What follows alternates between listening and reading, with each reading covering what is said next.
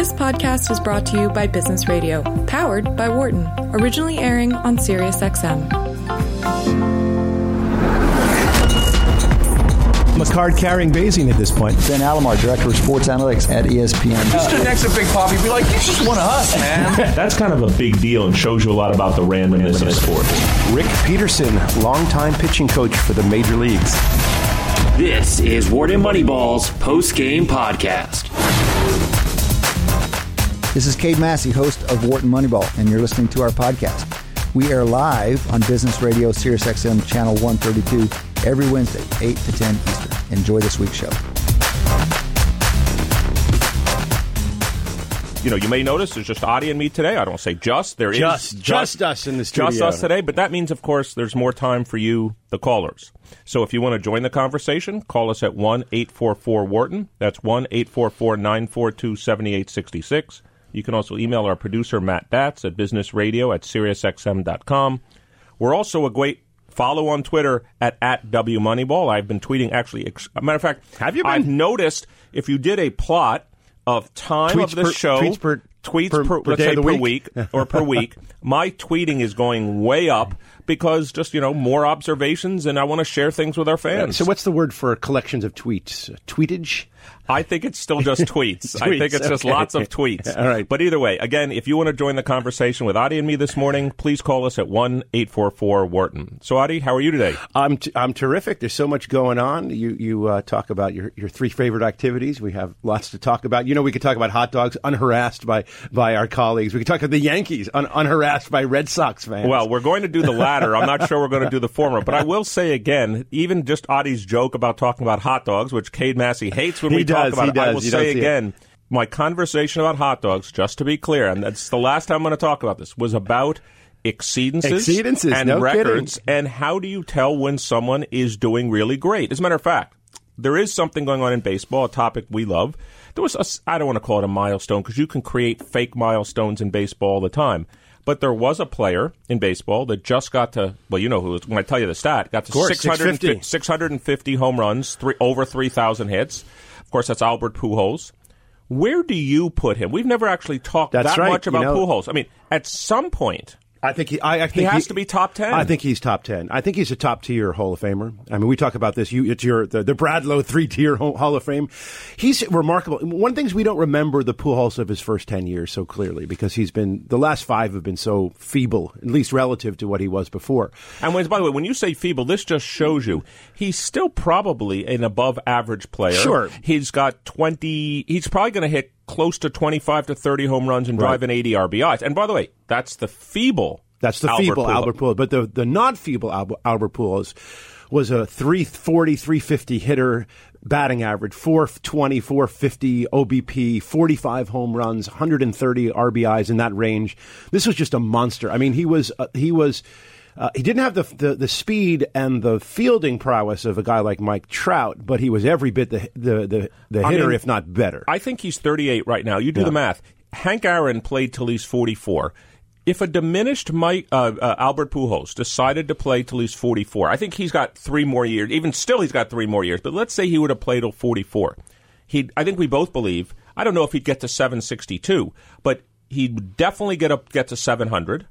In six years, he can hit 50 more home runs. sure. He, Uh, the he's only not- question is, will not- anyone he- let him play? Okay, no, no. I said Yeah, if he were right. allowed to play, he wouldn't. I don't know that he'd get to four thousand hits. He's in the thirty one hundreds, but he'd Right. he, put this way.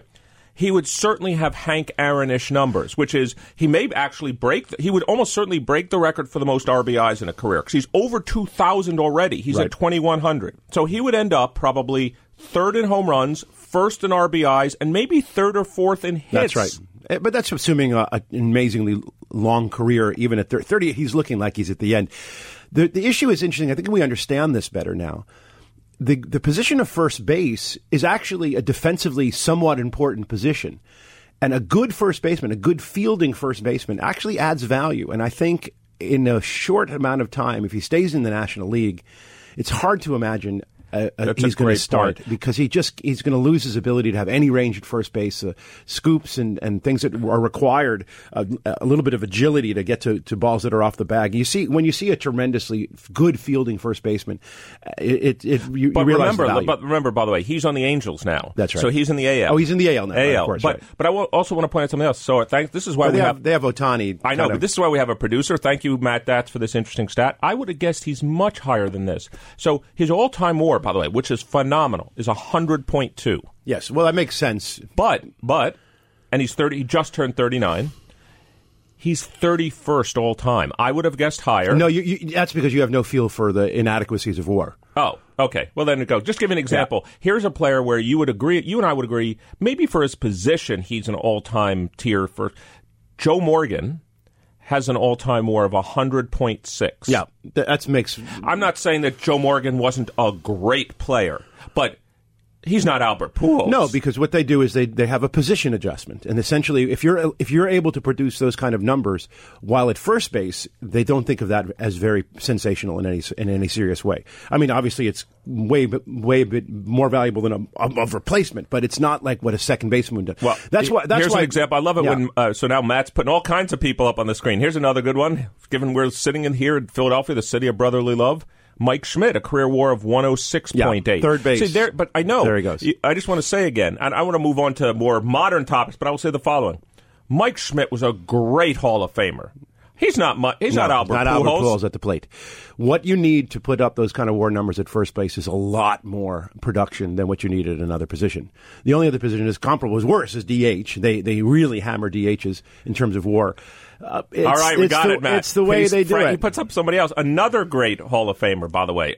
I mean, one of my favorites because he won the MVP in both leagues. First African American manager in baseball, Frank Robinson. All time WAR of 107.3. Now, again, Frank Robinson, 586, I think, home runs. Again, MVP in both leagues. Great player. Still not Albert Pujols Right. at the plate. Not that Frank Robinson, I'm not denigrating Frank Robinson. First tier Hall of Famer, great player, but still not first tier. Uh, All right. All right, Matt, I get it. This is the last one Matt's going to put up here. Rickey Henderson, 111.2. Now, there would be an interesting question. Who do you think, that's, we'll transition to modern baseball, but who do you think had a greater impact on the game of baseball, Rickey Henderson or Albert Pujols? Ah, well, you know, we, we watched Henderson close up all those years with the Yankees. You, so- All time stolen base all time stolen and, and a shaker. I mean, one of the things is that it's interesting. One of the things that they that that modern analytics have yet to sort of tackle, not to say that they got it wrong, is what the stolen base can do to the equilibrium of the game, the rhythm of the pitchers, the ability to score runs. I, and I keep going back to the Billy Martin stories. This is a guy, Martin, and he would he would use the stolen base and the bunt and all these kind of just raggedy our, plays. just for our listeners here in Wharton Moneyball, of course, Adi and I know he was the Yankees manager during, let's call it the 70s heyday of the Yankees. on and off, and but, On and off. But also, he was the manager of the A's, and he was the manager of the Tigers, and he was the manager. I think another maybe maybe it was Minnesota. But what he was able to do, each team he was he would take from either last place in some cases to competitive, and he did this with every team. And the the Rickey Henderson kind of style of play, which was that which is what Martin harnessed, and what Henderson was so good at, was very innovative uh, for for its time, and we don't see this kind of play at all anymore. It's completely been just you know com- put in the in the dark corners of, of strategy in in favor of the, the let's three move- true let's move- outcomes. well, let's move. Let's move to you know modern baseball now. And so you just mentioned. So you know you start to look at players. Today. I told a stat last week on the air, which you remember, which is that I think the thirtieth highest batting average right now in the Amer- like it's like two seventy or something. I Right. mean, batting 35 average, right? batting average yeah. has gone way down. Yep. Slugging percentage is way up. I mean, I think the league average is something like four thirty. Four thirty three. You, right. you tweeted at me, or you, know, you even Right. texted me during the middle of the Yankee game. Yeah, which I tend to do like, and then last week we even talked about the fact that some great Hall of Famers don't even have a career war Right. that's at that number. Uh, slugging percentage. Sorry, slugging percentage. Slu- sorry, yeah, slugging percentage. Why do you think? I mean, does the analytics just tell our listeners? Because my 13 year old son Ben was asking me, Dad, is that really the right way to construct a team? Should you have guys that strike out more, hit more home runs, lower batting average? You know, the Earl Weaver style of If- baseball. Get if. them on and hit a three run homer. If if it also comes with walks, then I think it is. You got to get men on base. That happens through walks. They get driven in with the home runs. I think it's the most, you know, successful strategy for putting up lots of runs on board, and it seems to be working. And um, So is that why, for example, maybe Philly fans don't think he's done as great this year, but you look at a guy like Bryce Harper. The guy hits in the 30 home run range. yep. The guy gets his on base percentage is uh, this year it's down it's 390 Yep. because the guy walks a Yep. lot or you look like an Aaron Judge. I mean Aaron Judge's on base percentage is over 400 and if Yep. the guy wasn't injured he would be a 40 home run guy with a 400 on base percentage. So for you that's kind Of, in some So actually, th- I brought up Bryce Harper several times, I think, on the show. But Bryce Harper is probably 45th in in sort of traditional ranking. Um, if you take into account the fact that he's played tough opposition, he's hit well in the clutch, he's done very well against the best pitchers in the league. You make those adjustments, he's a top 10 hitter. It's interesting that a lot people don't make those adjustments. I wanted to do a, a sort of a semi math exercise with you this morning, but it's a broader problem about you know how easy it or hard is it to catch the leader. And so, of course, I'm referring to the Yankees right now, but I wanted I did a little bit of I'll call it envelope math, and I want you to basically either grade me as an A or grade me as an F. Okay. For the for the envelope math. Binary, binary uh, choice here. Well, you You can give me a grade fail. in between, Okay. pass or fail. So the way I basically did the math said the Yankees. This part is easy. They have 56 games left. They've played 106, and at, at the moment in the loss column, they have a nine-game lead on the Rays. Okay, so I was starting to think to myself, what are the chances that they get caught by the Rays or the Red Sox? Because there are two teams, which we'll we'll get to in a second. So I was thinking to myself, let's imagine the Yankees are. I, now, I have to take a hypothesis here. Let's imagine the Yankees play no better than 500. I thought that was what you would pick. No, no, okay. but- makes but- sense. okay, it it's- seems it's- about the it's- it's- it's- extra m- of, of possibility. Yeah, Okay. 500 ball. Okay, so that means- 28 and 28. So, all right, so that means they get to 95 wins. Mm-hmm. So, what are the chances then that the Rays win 35 games? And tw- they go 35 and 21. So they play 600 ball, let's say, and the Yankees play 500 ball. So I started to think about the math of this. I started to think, let's imagine the same hypothesis. Let's imagine the Rays are truly a 500 team. What are the chances they play over, sorry, not 600. I think they have to play about 630. So it turns out the standard error is about 0.065 with the number of games left. So they basically have to play two standard deviations. From what they're playing now. No. I made a simplistic assumption that they're truly a 500 team Ah, also. okay, I so see. if I, but I knew you'd ask me Yeah, that question. that's not a good- Based on what they're playing now, it's about 1.7 standard deviation. Okay, well, that still puts them in the 5% probability range. Okay, so I'm helping you was, out. No, okay? I know, I know, I don't need that help, but thank you, thank you for offering it.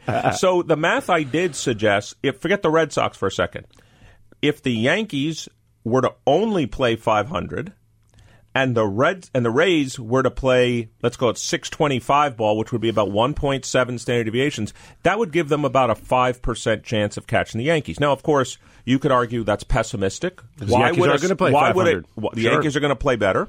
But then you could also say there's the Red Sox, and so as you They know, also can come in. How, how, so how do you? I'm saying, am I?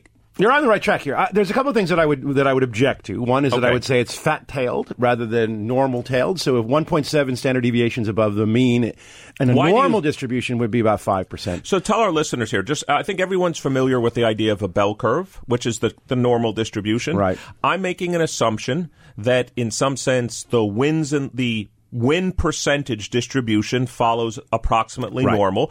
When you just be clear, when everyone says, if you everyone can picture, we're on the radio here, but if everyone can picture a little normal distribution, Adi's saying is the tails, the right and the left sides. Are going down for normal, going down too fast. When Adi says fat tailed, he's saying there's more probability for extreme events. Why do you say, in a I'll- I'll non-technical I'll- way, I'll tell why do you think they're fat tailed? There's just two reasons. First of all, we have two sources of uncertainty. We have uncertainty in the game outcomes, and those are normal. So if we knew the actual distribution of the the actual probability that they win a game, that would be normally distributed. Then the actual win outcomes would be normal, but we don't, and so we have to convolve Uh, which means essentially take into account the uncertainty and the knowledge of the actual true underlying strength of the teams.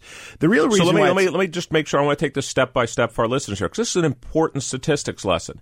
What Adi's talking about is when you add sources of heterogeneity, like you can't just assume. Like remember, everyone, I assume the Yankees are a 500, 500. team. Okay, if given that that's not true, I mean they could be better, could They be could be worse. 500, could be we, 650 Yeah, we we know. have to average over that distribution of Yankee possible strengths, and that gives us a fatter tail distribution. This is one of the standard. By the way, this is a sports statistics and business show.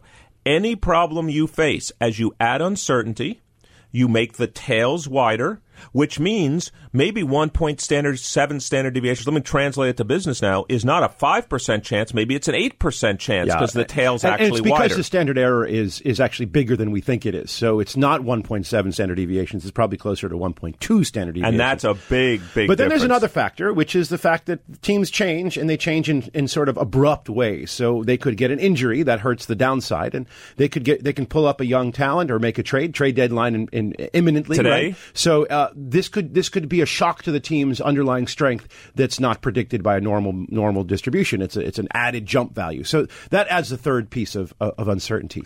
Do you think most people? I mean, we don't have a survey in front of us, but you know, you could put Matt could put it up on at W Moneyball. Oh, and, and again, if you want to call in and talk about this conversation, please join us at one eight four four Wharton. That's one eight four four nine four two seventy eight sixty six. Do you think if you asked most people? Just they're baseball fans. Let's say that follow the game of baseball, and you ask them, "What are the odds that the Yankees will win the division right now?" I think most people would put a much higher number uh, so- than is actually true. Right. So you're giving the number. Let's just have a quick. You, you gave the number five percent. I think that's a good calculation. I'm going to give you an A minus. All right, All I'll- take it. I, I'm going to double From Professor that. Wyner, by the Yeah, way. yeah. Let me just tell our Yes. fans out here. Yeah, yeah. I'm, get to keep sitting in this chair here at Wharton Moneyball for that grade from Adi Wyner. Yes, right, right. I'm not known for my easy A's, that's No. for sure. Um, so the other thing, I would probably double it because of the extra variance that we talked about. So I would go about 10%. And I would. But remember, I just said the Rays. What about Oh, the Red no, I'm- Sox? I'm, uh, re- that's just the, the Rays. The Red Sox. The Red Sox. well, you add, and it, It- so you can't just double it. That's right. Because for the Red Sox to, so essentially, the Red Sox have to pass both the Rays and, and, and catch the Yankees. So the question really is: is it is it much higher if we think of either the Rays or the Red Sox? Well, right, And, and I would argue that it's not much higher. You see, I just want to say this is great intuition that Adi's giving because what most people would say is, you know, usually when you say the word or in English language, a statistician means addition. So you would add the two together. But of course, A, they play each other. You know, they're not. It's not independent. As a matter of fact, the Rays and the Red Sox are playing each other right They're mo- now and they're as not we mutually speak. exclusive. Only one, Right. only one team can win it. Right, and they're So- playing each other right now as just an example, and they all play each other a lot. Uh, so this is, to me, this is just a fun calculation. As a matter of fact, you also bring up one of my favorite stats in any sport. So you may not remember this, but like I'll give you an example. In the National League right now, we have a logjam of teams fighting for wild card. Ah, and let me give you an example. exciting. So my other, they're not my home team, although they are the Mets. Let's say you say, well, They're the- wait, let me finish. So well, let me say, well, no, no, but this is the this is the point I want to bring up. Yeah. So if you look right now, they're six games back in the loss column against, I think there's three teams each with 50 losses, and they have 56. And you say, well, you know, six games back with 50 to play, 55 to play. You just said the Rays could catch the Yankees, but here's the difference. There's seven teams, six or seven teams ahead of them. My favorite stat in baseball is so what's the equivalent number of games back the Mets are if they were the only team that they had to pass? And it's a lot more than lot you more, think. yeah. I mean, I don't know if it's I don't know how to do that, I- actually, but- no, no, no. But it well, this is another thing I wanted to bring up because I'm sitting here with a, uh, I'll call it a reformed probabilist. I'm sure We could simulate you could it, yeah. That was the point I was going to Yeah. bring up. So could you tell our listeners here on Wharton Moneyball? Like how simulation would like in some sense we could just answer this question. I'm sure Fangraphs or any of these companies could answer this question Well, trivially. Fangraphs, Fangraphs does the simulation. They actually do exactly what you were prescribing, which was they they put down essentially probability distributions on on the team's strength, and then they run that. Just play the games. They just play the games, and they actually take into account strength of schedule. So they'll put down a, a probability distribution on team strength. I think they do this now. This is since nobody knows what's under their actual in their engine underneath their hood. I believe they do have a parameter on team strength, and they and they randomly draw from that, and then they simulate the season. And I believe the Mets are still in in it as having a possibility of winning the wild card. It may not even be that small. It may be around ten percent. And I think the way that Wow. the- uh, uh, you have to check that. But and the way that would happen is if they have an an extremely good remaining 56 games or whatever it is they will that they have to be in the 650 to 700% range going forward and that might give them that's where most of their probability is That Yeah, well, is. I mean, again, they they do. They have 56 games remaining. Right. They have 51 and 55. If they win 35, 36 of those games, if they go 36 and 20, which Yeah. is, you know, it's not even 2 to 1. If they play 650 ball, they get to 87, 88 wins. they're still not, I think they're about 50% at that yeah, point Well, so absolutely. They have to do a bit better than that. I think so. I think mostly the the way for the Mets, the path forward. and by the way, they just got Marcus Stroman, which is a big deal. It is a big deal, but but uh, but it's interesting because they're really sufficiently far out of it for to wonder why they did that. Because he's essentially a rental, right? I mean, he's got a year on his contract. He's got a half a year this year, not even a half year, a third of a year this year, and another full year. And it's just not. It's not really. I'm I'm not sure what the Mets are doing, but that's a separate separate issue. So I actually think the Mets have. If they're going to be in it, they have to have an extraordinary second half. I mean, second, final third, extraordinary. And that's where, and most of their probability is in their court. They do have five teams ahead of them, but they essentially have to be six games ahead of the second best team here. And Well, that's, that's only going to happen also- if you have an amazing second. uh, Let me also final bring up third. something else which people forget. And this is just so our listeners out there, this is the reason why it's hard to pass so many teams. It's not that you can't beat them, you can beat them, but then none of them can have an extraordinarily That's right. last third too because they're ahead of you. And by the way, you have to although it might be de minimis, you have to add the probability the team behind you has an even better last third than you have last third. Right. So does not have the better. Yeah, Right, well, I does don't not- think and it's not coming it's from not the Marlins. likely. No, it's not coming But anyway, this is a, this is a great conversation because it really is about exceedances and records. Um, and and uh, this is this is why hot dog eating contests are not empty of value because I think they we can talk about exceedances in those capacities. Talking about this is really interesting. But I did want to change the topic Ah, if you don't mind. No, no, Eric. not at all. I Um, just love exceedances, though, as you can because I will talk about exceedances. There were two records this week. Um, in different sports, ones that we've never seen, we haven't, we almost never talk about. The record, one of the records was in the Tour de France. All right, why don't you tell us? Well, first And of all, so- just so, just so everybody knows, I think every I hope so, but we're sports statistics and business. Don't everybody may know what the Tour de France is, exactly what its roughly its format Right. is. So, so the Tour de France is a bicycle race, and it's been around. I think it's nearly hundred years, if not more. Um, it's it's uh, extremely passionate sport. The, the the French are, and the Europeans in general are fanatics And when I was about 17 about- years old and I was really into cycling, I was on a cycling team in New York. Mm-hmm. Um, I actually went on a bike tour, and we actually I was in Paris for the final leg of the Right. Tour de France. It was a it was like to me it was almost like a Super Bowl. To me as a 17 year old movie it- breaking away. Exactly. Well, there was you remember Greg LeMond? He was the I- American I- champion I- back then. And um, what was so? It's an interesting race because it's it's almost three weeks, maybe even longer, and most of the legs are 110, 120 miles, but they that they're interspersed with these time trials. And there's a there's a there it's an incredibly complex sport because teams are put together and they're and the most of the team is there in support of the lead rider. And and frankly I think it's a, a sport ripe for in, serious investment in analytics. And for all I know there's some, there's some being done on the on the team side of things. I don't think there's much publications centered around the strategies of, of, of bike racing. But the record that happened Yeah, in what was the in- in record? tour- is the youngest ever winner so how old- 22. 22 years old, the winner of the Tour de France, which the men, obviously men's race.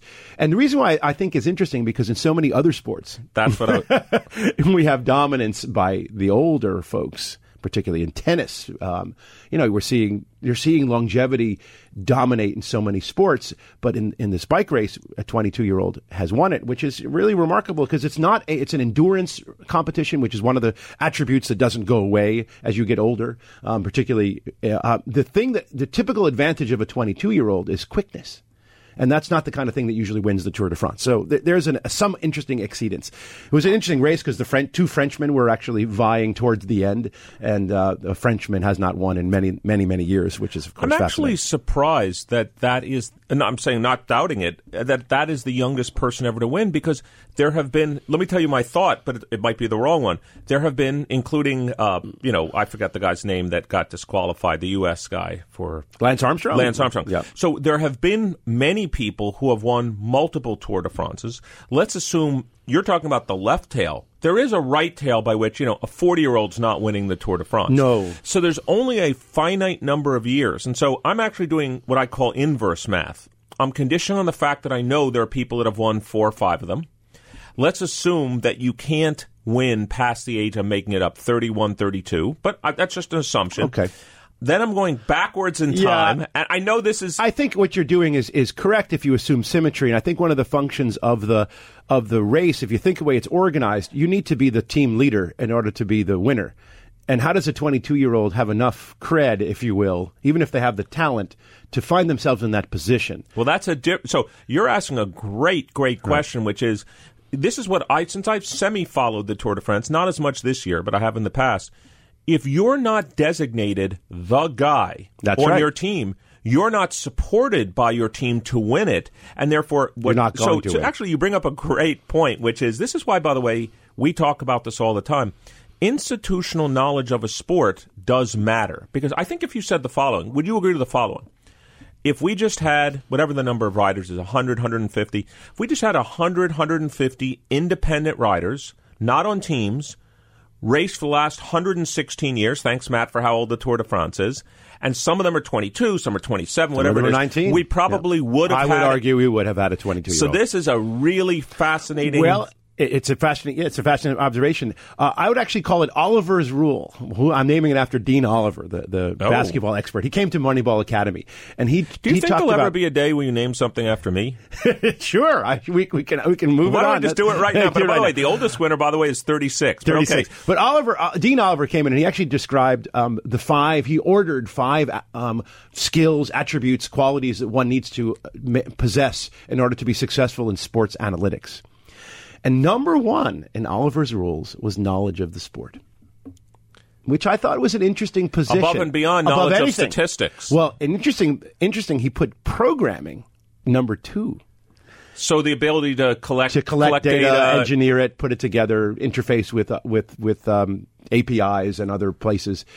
That he put as number two, and number three was statistics. So I would put number one as statistics, but. And and and and and and and, I, and I'm not sure where I would put Well, let me- knowledge of the sport, but context is of course extremely important. Well, so let me say why I agree with you, but maybe not. Maybe for the same reason you are is not. Is that what I do is so? Let's take an example of you know the Yankees' chances of winning, etc. What I think I know how to do. I'm sure there are better people that can do better math than I. That's I'm, that's almost certainly true. What people that are trained in statistics can do is we know how to take what appears to be not an unanswerable, but a very difficult to answer amorphous problem and put what I'll call statistical structure on the problem. And so to me, which is often is more mathematical than it is statistical. no, no, no. Yeah. I agree with that. Yeah. But my point was that the knowledge of uh, computing or something like that, or the knowledge of the sport, that's not going to help me do that. No. And so that's why I would put the ability to structure the problem in a statistical way. Even if I haven't done any calculation yet, I haven't Right. calculated any data. In some sense, it's asking a question in a way that makes it structured and answerable. We also aren't. We're more generalist about sports than than specific. And but it is interesting if you're going to be successful. We and we also, by the way, are not sports analysts for a team. We don't make our living as sports analysts. We're just just I don't know. What. I don't know what you do the other 166 hours a week. You may be heading right right, right, right. out of here to But somewhere else. I, wanted before we complete our first but you, hour. no, no. But you had the other two. You I had have the one, other one more. One so, more. So there was another uh, competition that just concluded, the World Championships of Swimming. And looking forward to Tokyo Olympics, which is coming up relatively soon. Remarkable that this is Yeah, happening I soon. Could, well, you know, if you had I thought. asked me, is 2020 the winter or summer Olympics? I would have said, well, winter. We just had the summer. No, No, it's, the, summer, It's Olympics. the summer Olympics. So uh, the, the sport that the United States cleans up and, and, and get, collects enormous numbers of medals is swimming. Absolutely. Sh- Shane's not here to, to, well, to, to I mean, roll just, his just eyes. to remind everybody, Michael Phelps, of course, Right. recently Katie Ledecky. Yeah. I mean, you know, we've had so Katie, numerous. so Katie Ledecky did not have a good World Championships. Apparently, she was ill. We expected an enormous amount for her. But I, I think a- she still won a, a couple of golds won and silvers, uh, but, but but not for her. but for her it wasn't wasn't what she was expecting. But we do have a new Michael Phelps. His name is Chris Des- Dressel, and this guy won eight medals, six gold, including breaking at, at least one, if not two, of Two. Michael Phelps' world records. So this is remarkable. We have another another one coming down the horizon. Another six to eight gold medals potentially at the at the uh, at the Olympics, and it's again sprinting. Well, let me ask. Let me ask. Yeah, Caleb Dressel. Caleb. Caleb Caleb. Dressel, Caleb. Caleb Caleb, Dressel. Dressel. Let me ask you a question. If I had asked you a year ago, two years ago, when Michael Phelps had his last great performance. And let's by How way, long would it be? That, that- that's exactly the question. Yeah. It's like we're, we're an old married couple here. If I had asked you how long is it going to be till we're going to see someone as far off in the distribution as him, you certainly wouldn't have I would said never- right when he ends, the next one's I coming. would never have said that. Never. So I, because this kind of dominance, the, the the Phelps now Phelps dominated for something like sixteen years. it was a very long period of time. I mean, he came Yeah, up as from a 15 year right, old, 15 year and dominated until he was in his Early 30s, you know, early early mid- 30, mid 30s.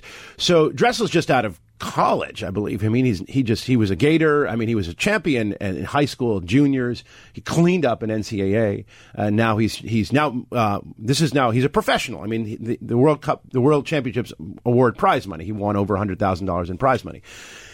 He's great, right? So, but I would never have thought he would have Well- been in, in Phelps' shoes, and we're talking about him in the same Well, breath. in the last you know thirty seconds we have before we end our first quarter here on Wharton Moneyball, do you think there's a possibility? Let me ask you. I would have guessed if you told me let's we're an analytics show. If you would ask me, would analytics make it more likely that someone would have greatness? I would say yes. But I would think it would lift the boat for a lot more Yeah. people, and therefore the chances of getting an exceedance is going to go down over time. I would agree. So you would agree with that logic? I would agree. Uh, I, I, I would. I would have thought that by now in swimming we would have been approaching the wall that they hit in other sports, like track. Track is a sport where, I mean, when was the last time a major record was broken? It barely ever. Actually, there was one broken somewhat recently. Uh, um, I read about it in the paper. Uh, I forget which one it was. A hurdles, maybe 400 hurdles in women. But even even when a record is broken, it's like by a smidgen, absolute partial fractions of a second, and and it happens very rarely swimming records are go still go all the time. So so why is that? Is there is there still analytical development? Is it technology? Is it are we still far away from the expert or perfection in swimming stroke? And and what other sports are, is is it comparable to? Um, well, I will say the United States has got a lot to worry about in the next because I look down the list of all the champions and world champions and there's an American on top, Caleb Dressel, of course, but. It's all I think that- international think- from then on. I think this discussion about how analytics affects records Right. and affects it certainly does the following. It certainly increases the pool of people that are potentially there. One of my favorite things about Wharton Moneyball is the guests we get to speak to, and in this case, it's a returning guest. So uh, we have Will Ahmed is joining us. Will is founder and CEO of Whoop. Which has developed the next generation wearable technology, which is great. I'm, I'm excited to catch up to Will about where things stand. Whoop work, works today with professional athletes across every major sport, every conference, uh, Olympians, U.S. military. Uh, they're also doing a lot of work with the NFL. And as I re- my recollection, since it's a family sport in my household, Will was also a squash player, as I remember, which may have been his initial. some school in Cambridge. I So- yeah, wonder, well, he and I share that school, but either way, uh, Will, welcome back to Wharton Moneyball. Hey guys, thanks for having me on. Sure. Uh, first of all, uh, how is everything? Well, why don't you tell us a little bit? I always like because you know maybe a lot of our listeners don't remember the last time you were on. Tell us a little bit about your background. What got you interested, in some sense, at the intersection of let's call it technology, data, and analytics? Yeah, absolutely. Look, you know, our mission at Whoop is really to unlock human performance. So we believe every individual, whether it's an athlete or an executive, you name it, every individual has an inner potential that you can tap into if you can better understand their body and their behaviors. And I got into the space personally because I was always into sports and exercise. I was playing squash while I was at Harvard, and um, I was fortunate to be the captain of the team there. And I just didn't know what I was doing to my body while I was training. I was someone who used to overtrain, actually, which is where you go through this period of getting fitter and fitter and fitter, and then all of a sudden you fall off a cliff. And for me, it was it was getting very interested in: is there a way to prevent overtraining? Is there a way to prevent injury for athletes? Could you better predict how someone's going to perform based on the status of their body? And so, I did a lot of physiology research while I was at Harvard. I ended up reading something like 500 medical papers, and I wrote a paper myself around how to continuously understand the human body. And that uh, that research really led to founding Whoop and, and, and building the business. And it's been a, it's been a great journey. Uh, you know, we work with a lot of really fascinating athletes and sports teams today. And more broadly, we, we now are working in the consumer market, and uh, and it's exciting to work with consumers as well. Well, let's let's continue. Let's start first with the sports side. Kind of, Sure. what was your like as you were starting Whoop? What was let's and then let's transition to today. What was what's the competitive advantage? Is it the better technology? Is it the better data capture? Is it the better you know you guys ask the better questions so you guys know how to? I mean, which is it? Or how do you think about Well, it? Well, actually, I wanted to jump in. This is Adi. I, I, I'm trying to recall, since you were on the show before, was, was your major market niche to figure out whether whether you should take the day off and how whether you should work hard or have a rest based on heart rate? And the, the, I'm trying to put this into to The core thing that Whoop does is we measure recovery. recovery. And Right, exactly. We measure a lot of things. Mhm. We measure data across five sensors, 50 to 100 times per second. In a given day, that's 1,000 to 10,000 times as much data as an Apple Watch or a Fitbit. So it gives you a sense for just how much data we're collecting on the human body. Now, it's a very small sensor, and it, it can be worn conveniently within material or within our band. It doesn't have a screen on it. It's meant to collect a lot of this information passively. That said, the core things that we tell a user are around sleep and recovery and strain. Okay? So you wake up every morning and you've got this recovery score from 0 to 100%, red, yellow, green, that's telling you how prepared is your body to take on stress. And so we may tell you, hey, you know, your body's peaking, you should go take on a big workout. Or we may tell you, hey, actually your body's run down, today's a do, day to do less. You know, in some ways, Whoop is the first fitness product to tell you not to exercise, okay? Because it's all about that balance between strain and recovery. So then over the course of the day, we measure stress as you accumulate it. That could be daily activity, that could be exercise, uh, and, and what we see is, is how much stress you're putting on your body. At the end of the day, we actually tell you, okay, based on the stress that's accumulated on your body, this is how much sleep you need to recover for tomorrow, right? And then you go to bed and we give you feedback on your sleep, and then the whole thing starts the next day again with a new recovery score. So you can tell that the the product is is really designed to live a step ahead of you. And I think that's where Whoop has probably had the biggest impact in both the professional and the consumer markets is this idea of living a step ahead of the individual. Can you give us a sense, at least, like, you know, since I'm a, also a marketing professor, I'm the chair of Wharton's marketing department. Who is your target segment when you started your business? Like, who did you decide would most want this technology? So maybe it is, as you're saying, sports teams, and now you're moving to the consumer market. But how did, like, who was, where, who did you think would ha- you'd have the greatest demand for when you first started the company? Well, look, in 2000 and I don't know 15, I think two of our hun- first hundred users were LeBron James and Michael Phelps. That's a good So- start. So out of the gates, we started at the very tip of the pyramid, like the tippy tippy tip of the pyramid, right? Um, now, over time, our market, I would say, has expanded a lot, and and I would say the core thing today that holds all Whoop members together is it's a somewhat motivated population. And that includes fitness enthusiasts, that includes endurance competitors, runners, cyclists, swimmers, triathletes, marathoners. That includes serious athletes, crossfitters, people who work out at the gym a lot. What we're also seeing, though, is people who are motivated in their daily lives. You know, lifestyle improvement is very popular right now. The concept of do I sleep enough? Like sleep consciousness is very popular right now. Uh, people who are executives who travel a lot, you know, are on Whoop, and they want to figure out how they can improve travel. Uh, people with very active jobs, cops, firemen, surgeons, doctors, you know, stressful jobs. So we're now seeing our audience really expanding beyond just this concept of of uh, fitness, but really around how can I be a better version of myself? How can I perform at a higher level? I don't know that Whoop is necessarily for everyone today, but for someone who's motivated, for someone who wants to perform at a higher level, the product is, is spot on. So, could you give us a sense? You mentioned, uh, well, that you know you collect somewhere between whether it's a couple thousand to ten thousand measurements a day. Could you give us a sense? You know, in a you know, since we're an analytics show, but without getting giving away the secret sauce, what does Whoop do with all of that data? Do you have a big team of data scientists that are building predictive models using, let's say, machine learning that have a measured set of outcomes and you're trying to see what's predictive of those outcomes? Could you give us just a sense of what do you do once all this data comes in? Well, I think the the first thing to understand is that when you collect a lot of data, you have to hide a lot of data. You know, there's this sort of misconception in technology. If you collect all the data, you got to show all of it to your users. And I want people who are listening to understand that if they actually use the product, it's very simple, the daily interaction that they have with it. But the reason that we're able to make, make it simple is that we've got very powerful algorithms that crunch all this data and give you just a few key scores to understand. Now you can keep peeling back layers and layers and layers of our scores till eventually you can see all the raw data on Whoop, and that's quite a powerful experience. Now, I think your question was also alluding to what do we do in the aggregate, right? Now, at the professional sports level, this is quite interesting because it's how I got into the, the space in the first place.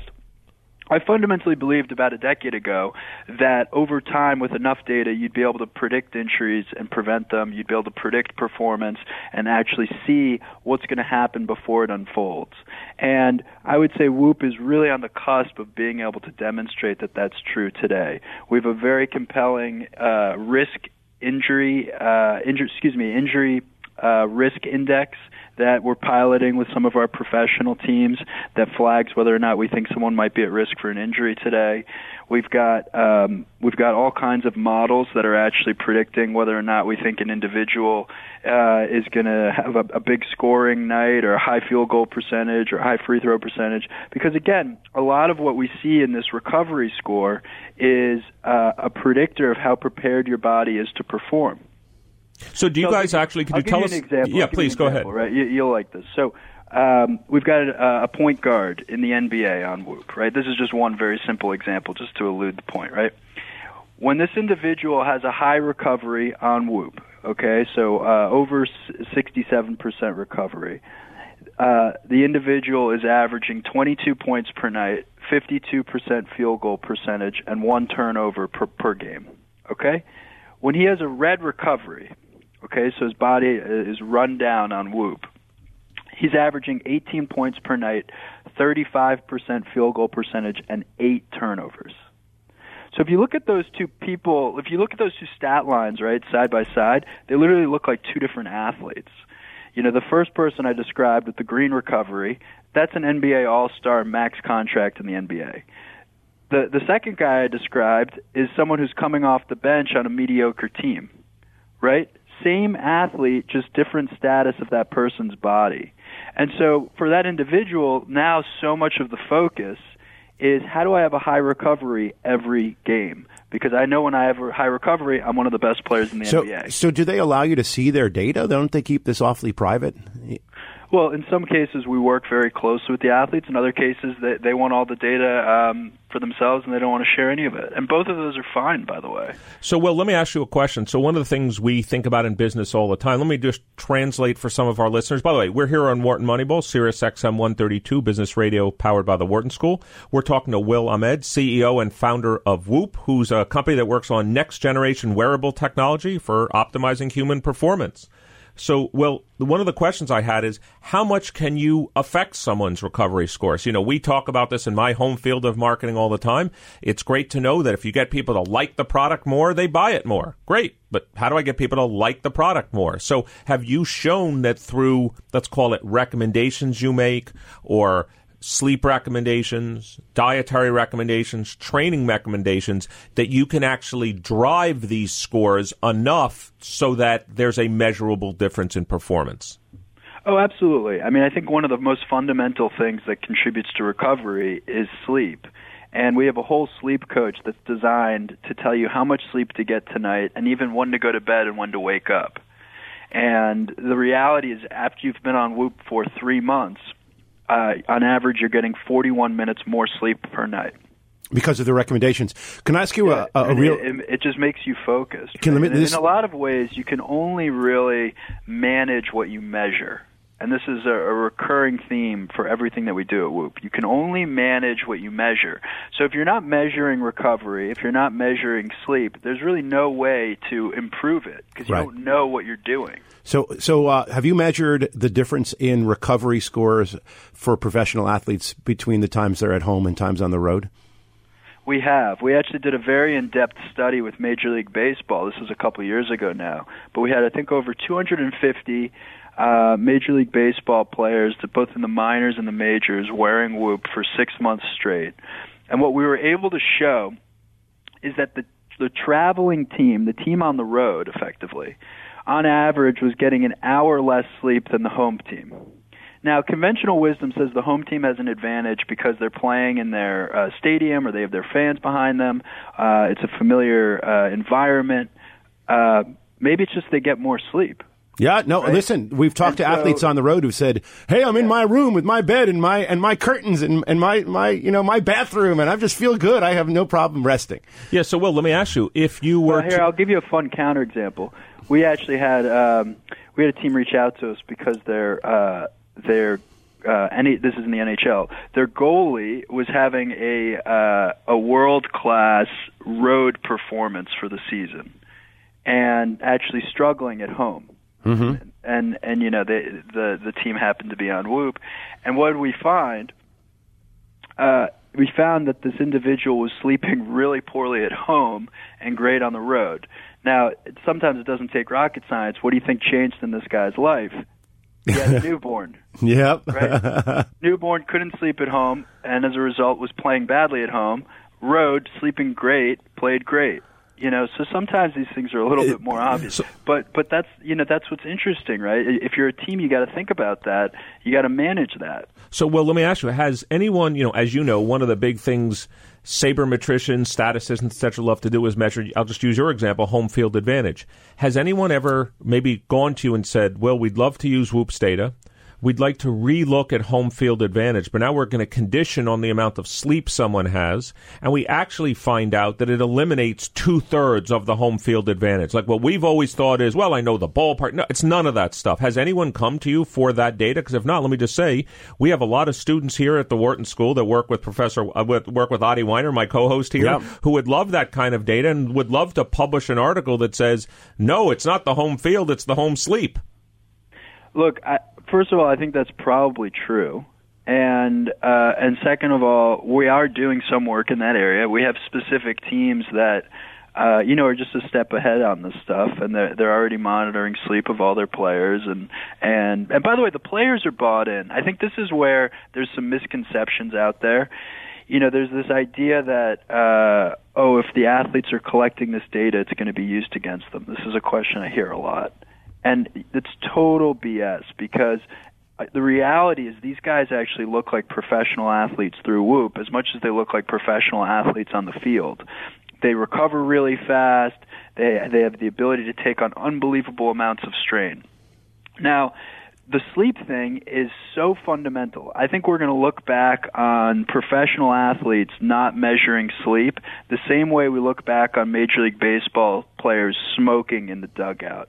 It's just going to be pure insanity. It's not going to make any sense to people how these people weren't monitoring their sleep to figure out how they're going to perform. And you can already see the athletes who have cued into this well before even monitoring um, has existed. I mean, Whoop is is a, a very new company in a lot of ways, and we're the most accurate sleep wearable. But you know, there's other athletes, and and you can rattle them off just top of mind. Folks like LeBron James and Tom Brady, and and you know, you're reading about more and more of them who were, have been able to extend their careers clearly because they've gotten super dialed on everything related to sleep and recovery. And the idea that the the whole population of professional athletes wouldn't be measuring uh, sleep is, I think, you know, I think it's crazy. And and the reality is, it has a huge, huge influence not just on game performance, but on the longevity of these of these individuals' careers. And the more that they invest in sleep, the better it is for everyone. So, You well, know- Yeah, imagine imagine your favorite athlete, your favorite star, had one or two more years in their prime, and then you know apply that across the whole league. Like how much more exciting would the league be? How much better would that be for fans? The whole thing, I think, it makes a lot of sense. So back to your question, absolutely, and, and would be happy to do something with you guys around it. Well, that would be that would be exciting. That would be particularly exciting for us. But have you done anything at all with the academic community on sleep and athletic performance? You know, Whoop is involved in probably about 20 different research studies right now, some of which we can say more or less about, uh, some of which are quite confidential. We've also done probably 15 to 20 white papers with schools on just NCAA performance. So uh, we've been able to show now across about 10 or 12 different sports a correlation between how recovered an individual is and their performance. So, uh, you know, NCAA time trials for track and field is, one of the, is the most obvious. Like, if you have a higher recovery on Whoop and you got more slow wave sleep, you're more you're more likely to have run a faster time relative to your baseline. So, well, like let me- like that. And and you know, it's that that is Moneyball 2.0, right? It's not just how talented someone is; it's the status of their body on any given day that's going to pr- uh, predict performance. So, well, I'm a an effect size guy. So you've you've studied lots of things, even starting with your days at Harvard. If you had to think about, so I could be, let's say I'm a professional athlete, I could optimize my sleep, I could optimize my diet, I could optimize my training. Maybe there's other factors. Which of them do you think? It sounds like to me you maybe you think sleep. Which of them do you think has the largest effect size across all of them? I think the biggest thing is uh, the the lowest hanging fruit is sleep. Yeah, I- because yeah. Uh, you know I'm I'm still amazed to this day. We, we- we'll start working with athletes and um, professional athletes. I mean, making ten, twenty million dollars per year, 22 years old, and instead of going to bed at 10 or 11, going to bed at you know 1 or 2 or 3 a.m. because they're playing video games. And then waking up early. And, then- and then, yeah, by the way, and then the team has a 6 a.m. shoot around, despite the fact that the game's at 8 p.m. Right? Like, it just doesn't make any sense. Like, like you know, it's, it Yeah, just I mean, it just doesn't make any sense. You're not arguing that training isn't important, but they're just very far evolved in those things, so it's very hard to make a significant yeah, I contribution. Say, I would right? say one of the core core like the core thesis I had in starting Whoop is that there's an overemphasis or over worry with exercise and a complete underemphasis on recovery. And that that story's really played out. You know, if you read uh, the the next ESPN article is probably not going to be about some uh, athletes' insane training habits. It's going to be something a little kooky about how they're taking CBD oil to sleep better, or how you know they've got some hyperbaric chamber uh, you know installed before Wimbledon. Right? It's like that. That's the new story for athletes, and I think it, the reason it's the story is because it, it actually has the most progress. So, well, maybe in the last 30 seconds we have with you, um, if we're sitting here five years from now talking to you about Whoop, what are you guys working on?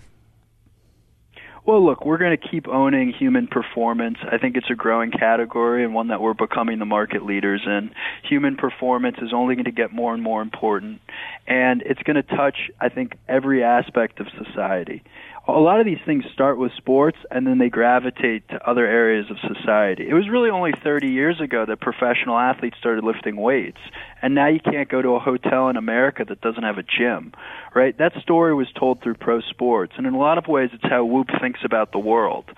We we started with the best athletes in the world. We proved something around sleep and recovery, and now we're bringing that to everyday individuals who want to perform at a higher level. So it's very exciting, and uh, it's just a good time to be in this space.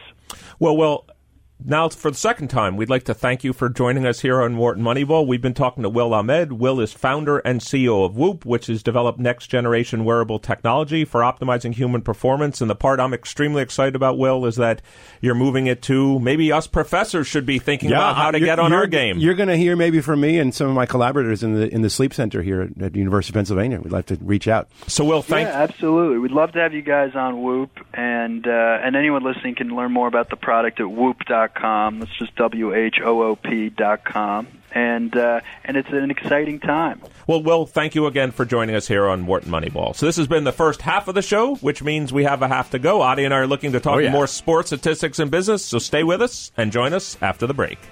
You're listening to Wharton Moneyball on Business Radio. Welcome back to Wharton Moneyball, the show where sports, statistics, and business collide. This is Eric Bradlow, professor of marketing and statistics, and I'm here with my co-host this morning, professor of statistics, Adi Wyner. Some combination of the two of us, Cade Massey and Shane Jensen, are here every Wednesday morning live, 8 to 10 a.m. Eastern, here on Sirius XM 132, business radio powered by the Wharton School.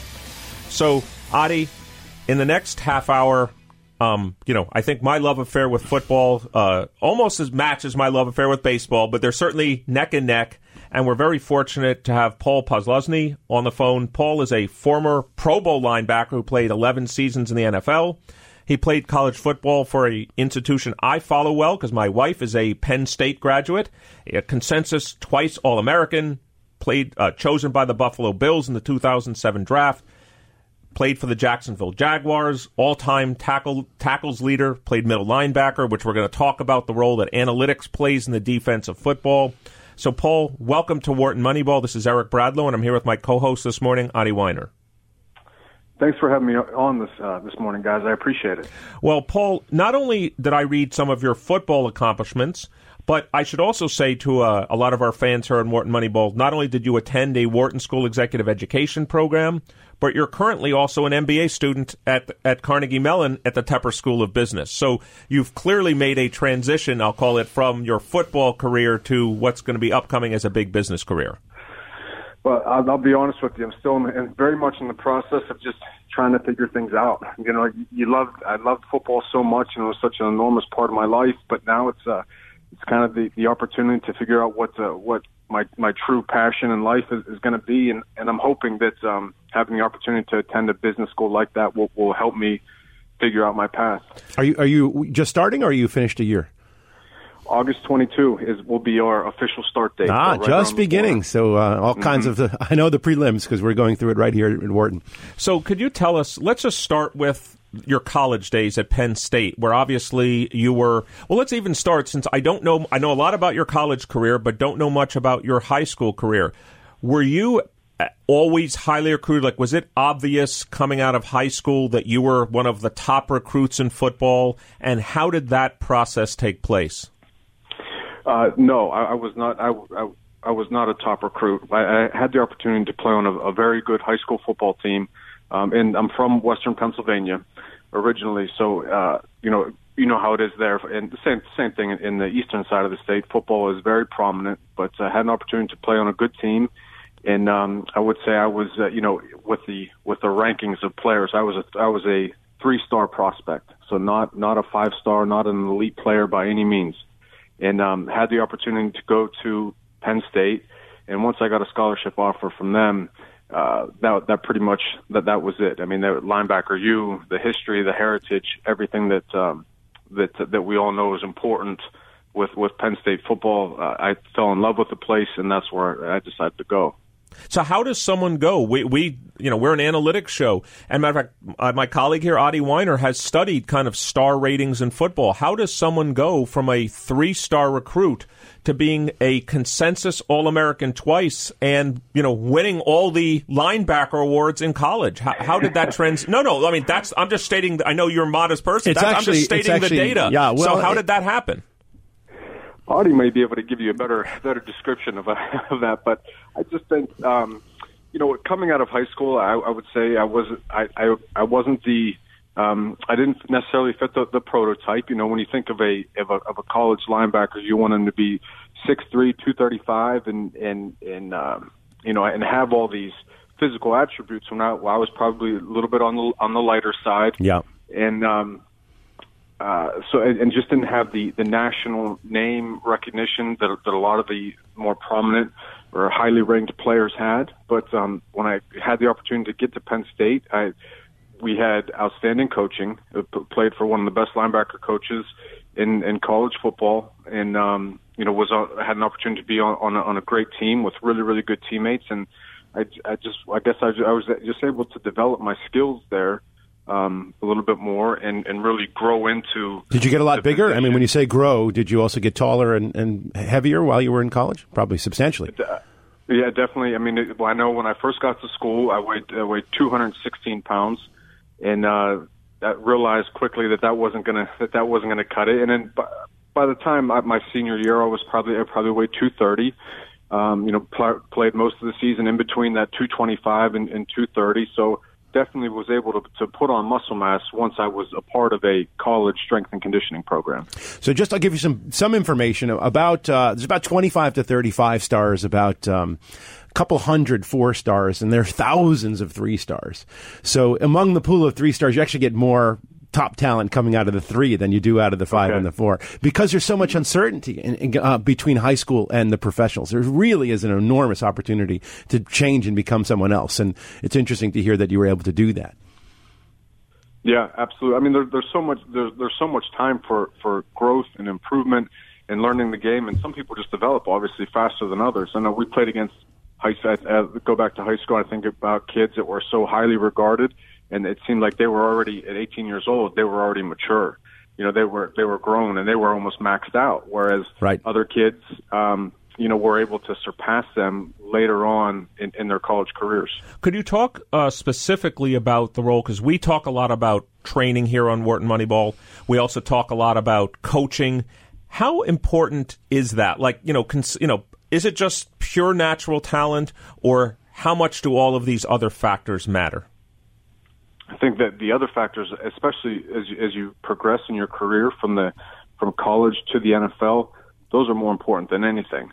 I mean, don't get me wrong. There are going to be some some unbelievable God given uh, elite athletes out there where you just say, you know what? There's just not too many humans like these people, and and they will and they will have great success. But for the vast majority, especially the NFL, it's because guys are extremely dedicated to training, getting their body into the into the absolute best peak physical conditioning possible, and then from a coaching standpoint, if you have elite coaching and you and you learn great techniques and you play with great technique and you have a great understanding from a, for instance from a middle linebacker's perspective, if you know how you're going to be attacked offensively and you know what's coming and you know your run pass tendencies and because you have an outstanding coach who's, who's able to communicate that to you clearly and consistently that's what makes all the difference in the long run. So, for those of us that, you know, I played football, but not at the level, obviously, that you played football, could you tell us what it means to be the quarterback of the defense? Like, could you tell us what is the role of the middle linebacker in the NFL today? And are you literally trying to assess based on the formation, based on down and distance, based obviously on the information your coaches have been giving you? Are you literally trying to, to assess this is the play they're likely to run and here are the options that they're doing and you're calling it out for your team? Just give us some sense of, like, I'll call it literally all the analytics you're going through as you're sitting there, you know, at the line of scrimmage. Absolutely, and that's and I have to say, you know, we could we could talk about this for a long time. The importance of analytics has has increased drastically throughout my. I'm thinking about throughout my my 10 plus years playing from 2007 to when I finished. Um, the amount of information that we had available to us, and the amount of, of brilliant people that went to outstanding schools like like Wharton and MIT that just seems to they just had a passion for ball and they and they and they applied those analytical skills to football. So the information that we have available to us as players was immense. Um, and as a going back to as as a as a middle linebacker, your number one job is to communicate all all everything that needs to be communicated across the entire defense. That information flows to the middle linebacker. He needs to be able to communicate to the D line, to, to his other linebackers in the secondary, the defensive calls, uh, the offensive formation, any ty- any types of checks or adjustments that need to be made um, when the offense is, is breaking the huddle and when they're shift and motioning.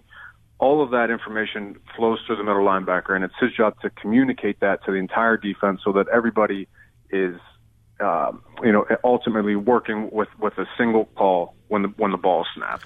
Could you give us an example of how you mentioned? Matter of fact, it was it, it's almost like you're staring at the sheet in front of me. Could you give us an example of how analytics has changed? Let's say the way you played middle linebacker when you came out of college versus the way it was in 2018. Like what has changed in those 10 years from an analytics perspective and how it changed? Let's call it your job as middle linebacker. I think in the in the beginning we always had percentages based off of, of run pass tendencies and um, and the personnel that's on the field from the offensive side. We say okay if they have one tight end and, and two running backs and two wide receivers and it's first and ten, it was seventy percent run, thirty percent pass. So we, we we had things like that memorized, especially ones uh, ones that were obvious. Um, but as as that information started to get more advanced, um, it became it became so specific that it was okay now when it's third and three to six. There's and, and we're playing the Houston Texans. There's an 80% chance the quarterback is going to target DeAndre Hopkins. And so it, it, not only did, did we have the the run pass tendencies, but then also, well, who where is the ball going to go? You know, who is who is going to be the primary target, or who who is who is the number one threat for us to eliminate? Um, all of that information became so specific, and it we could we could drill down into areas on the field. You know, were we were we in the red zone, or, or were we at the 50 yard line? The the personnel that that the offense had on the field, where they lined up um, you know, where where their elite players or, the, or their highly targeted players lined up on the field.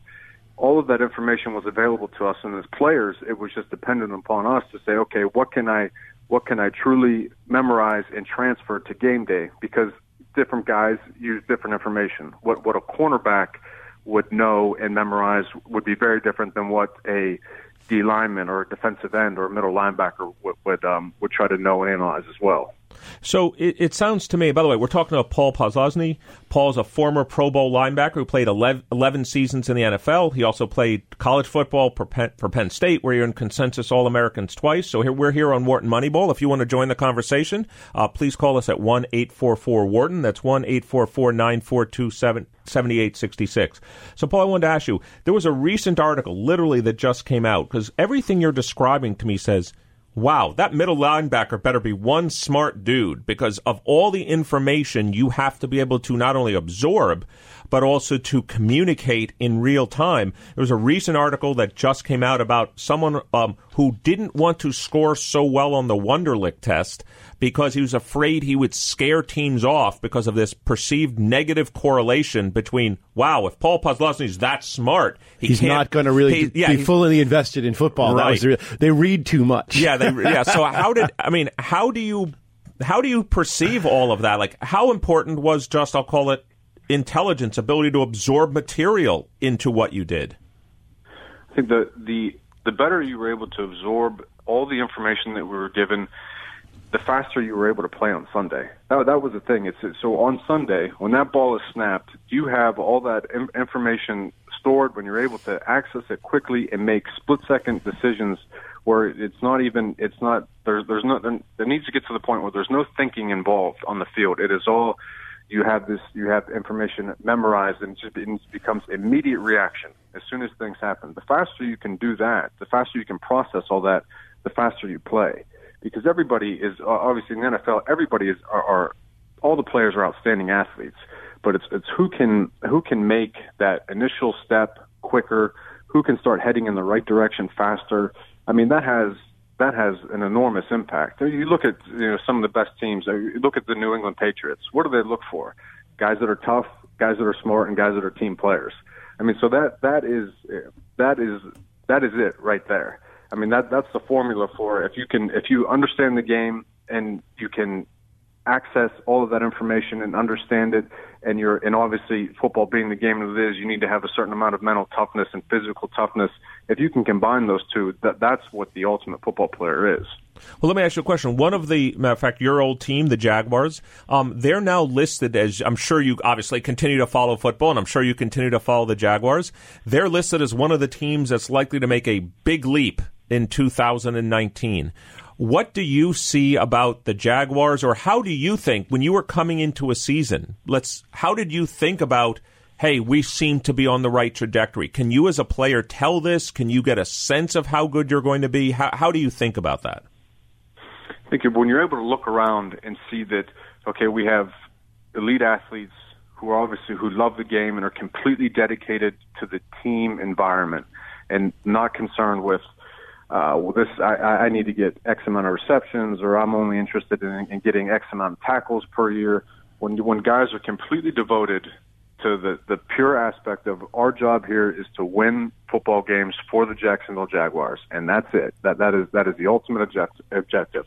When you're able to see that and communicate that, and have guys that that are are completely sold on that, you say, okay, now we have, you know, we have the right stuff we have the right stuff to have success. Obviously, then there's a lot that goes into the course of a season, staying healthy, and and all those other factors. But if you have guys that you know that um, are completely dedicated to the cause, and that obviously, and when you're extremely solid at very very specific positions, if you if you know if you can say our defensive line is really really strong this year, and or or our offensive line is is very very solid. I mean, it's still with all the with all the the passing and yardage and touchdowns.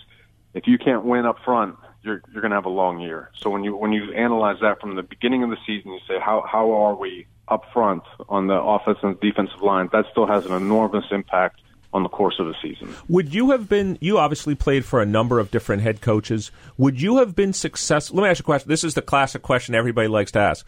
Do you build the scheme around the players, or do the players fit into the scheme? Would you have been as successful in the NFL as you were in any scheme, or did your coaches build the scheme around? This is our quarterback of the defense. We're going to build our scheme around Paul Posluszny as opposed to I've got a scheme and we're going to jam him into it. I, I can tell you from experience that uh, I know that um, I was able to fit in be- because of, of, of my style of play. I was able to fit into to very specific defensive schemes. And one that I that I was not able to fit into was the a, traditional uh, we I would call it a traditional three four defense, which we played my my fourth year in Buffalo. We had a coaching change there, and um, the group that they brought in wanted to wanted to be a three four defense. We had been the exact opposite. We had been a 4-3 for many, many years leading up to that point. So we tried to make that transition with taking personnel that were drafted and selected specifically for a 4-3, transfer them over to a different style of defense, a 3-4, and um, it was it was very challenging. It was very challenging for me personally and for the team because you are uh, everybody has a specific skill set, and, and you kind of and you're able to fit in. Um, to specific schemes. Now, some guys are so elite um, and, and they're so diverse that they can do different things. But uh, I would say the vast majority of the guys are are very they will excel in, in a very specific scheme. Can you explain to uh, someone who's a little bit more ignorant about football than Eric what the difference is between 4 3 and 3 4 in terms of the d- defense against the run, the pass? What are the skills that is one better for, for the, the pass and one better for the run? Or is it what kinds of athletes uh, succeed in one and not the other? Sure. So I'll, I'll go back to what I'm uh, most comfortable with. That, that's a four-three. So uh, when we say that, when I say four-three, it just means that there's four yeah. Defensive linemen that all have their hand on the ground. Um, you normally have two bigger interior D linemen and then two defensive ends that, that are that are more that still have size, but are also very athletic. They can rush the passer as well. Behind the, those four D linemen are three linebackers, a middle linebacker, and two outside linebackers that's what that's what um, the the type of defense that that I had found the most success in because uh, playing with a with a outside linebacker on on, on both sides of me with four D linemen, um, you know, and that it, it is equally good against a run in the pass. That those types of defenses that have four threes, their their linebackers are generally they can be a little bit lighter. Um, they're generally faster than than than a three than a three four scheme um, it's it's it's your old when you when you think about the history of football. That's that's your old um, Tony Dungy and the, and the Tampa Bay Buccaneers, the old Indianapolis Colts, um, the Seattle Seahawks. You know, with with their with the speed that they have at, at linebacker. Those are the types of defenses that run that run a. a and I imagine, Paul, that as you being a middle linebacker, and you even mentioned, you know, even maybe in your pro weight, you're in the two thirty range.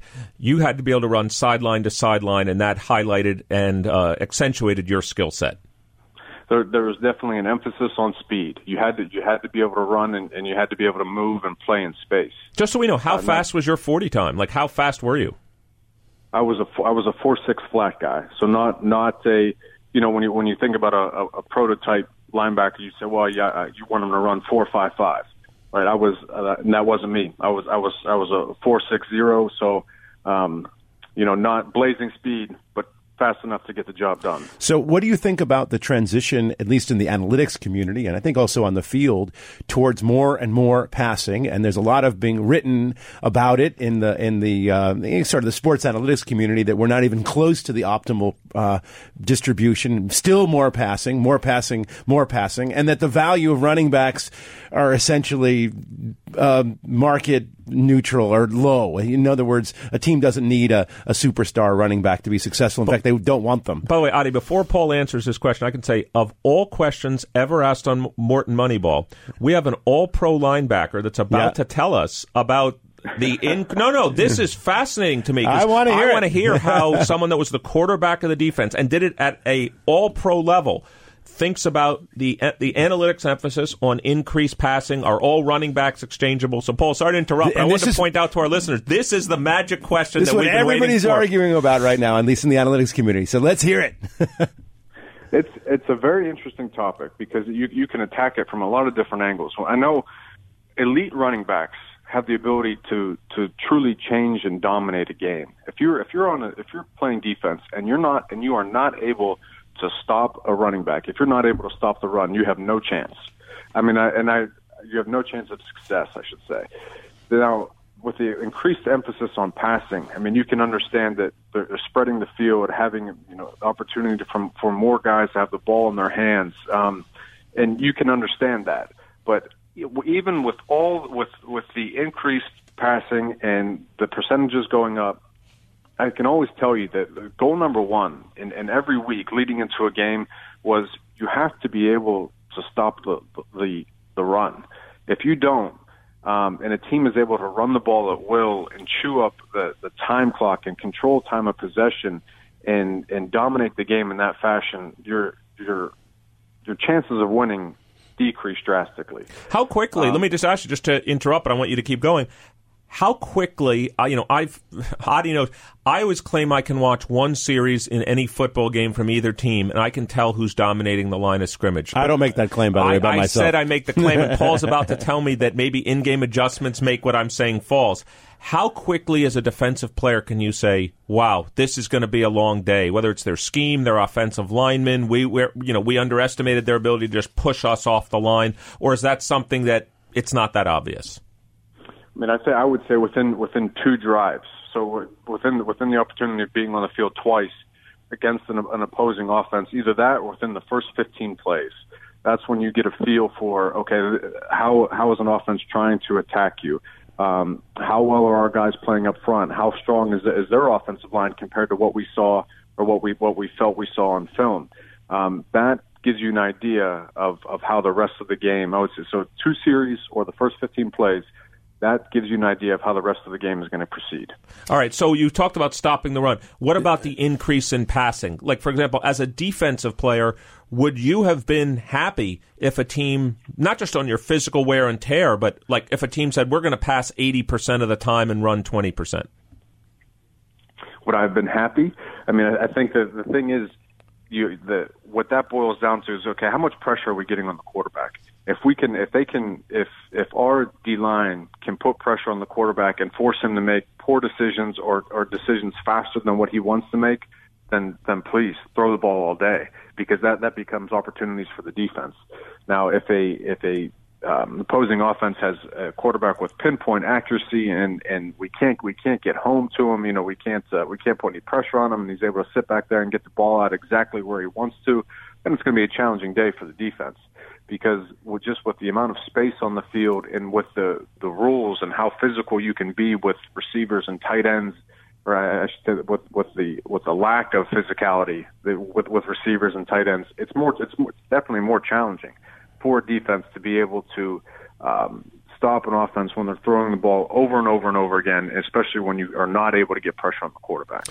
So Zeke Elliott is sitting in Mexico right now, unsigned by the Cowboys. What's the story? What do you think of this? Should, should, I mean, is it worth it? I mean, the, the Cowboys are trying to play the analytics game. Eh, we can replace you. Um, what do you think? I mean, I think he's an outstanding running back, and that's that was to me that was always that, that was always a, a high risk game to play from a player's perspective, because if you want, I mean, you love football and you want to be with your teammates and you want to be working hard to improve and and and be a part of the team and have the opportunity to win. And I would, then me personally, I always felt like, well, then you had to be there. You had to be there with your guys. But then the other, then the other side of that trade is, well, he needs. This is his opportunity to maximize his income and set up his family for life. So it's a, it's a very, very challenging game. I know, I know. Personally, I was, I, I always lean towards I want to be I want to be with the team and I want to get on the field and play ball. Um, but that's a it's a it's a difficult spot. I wish I had the proper answer. I'd be able to help out a lot of guys. Yeah, make sure. make this decision a, a lot easier. But it is it is definitely a, a very challenging situation. Well, I want to move on to another topic, but it's not unrelated to Zeke in some sense because of running backs' lives. Let's call it. Let's just talk about you, and then I'll talk more generally. When were you the best football player you are? That you could be? Because let me ask you a question. Because you came into the league, let's assume at age roughly 22, 23. You retired 11 years later. So you know, there's always the, When did you the- peak? yeah, the, exactly. The lore is well, I if I could have been the 22 year old Paul Posluszny with the 33 year old wisdom, I'd have been even better. But you can't be that. When do you think during your 11 year All Pro career you were the best football player you were? And then it's it's it's right in the middle of I mean or I, I should say it's when you it's when you're at that point in your career where it's still you you get the best of both worlds where you're you're 27, 28, 29, even even 30 now with with the, with the way that we're able to the players are able to take care of their bodies now. Um, because that's when you have the the knowledge of the game the the over the on the on field experience. Um, but then you physically, everything is still feeling great, and you're operating at a high level. It's when it's when you get later on in your career, yeah, when you when mentally you're sharper than ever. However, it takes you it takes you a lot longer to recover from game day. It takes you a lot more to feel great on game day. Um, that's when you when you start to say, okay, I know I'm not, I know I don't feel as good as I did when I was 27, 26. Um, so it's it's definitely that that fine line when you're when you're 27, 28, 29, when you're when you have a great understanding of the defense and everything that's required of you, and you and physically you still feel you still feel like Superman.